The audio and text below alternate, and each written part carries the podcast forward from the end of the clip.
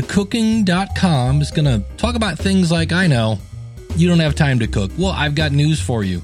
Start a stopwatch the next time you go to get some quote fast food. And by the time you drive there, wait in line, drive back home, eat it.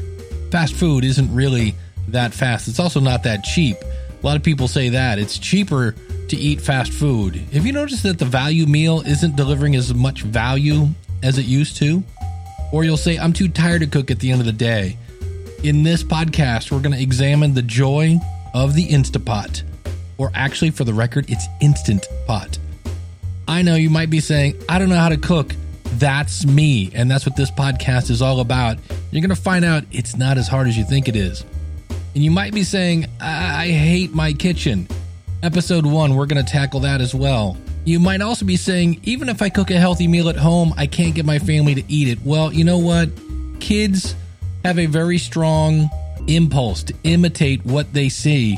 And when your kids see you eating healthy food, they're going to follow suit. It's not going to be super easy, but eventually they'll get on board.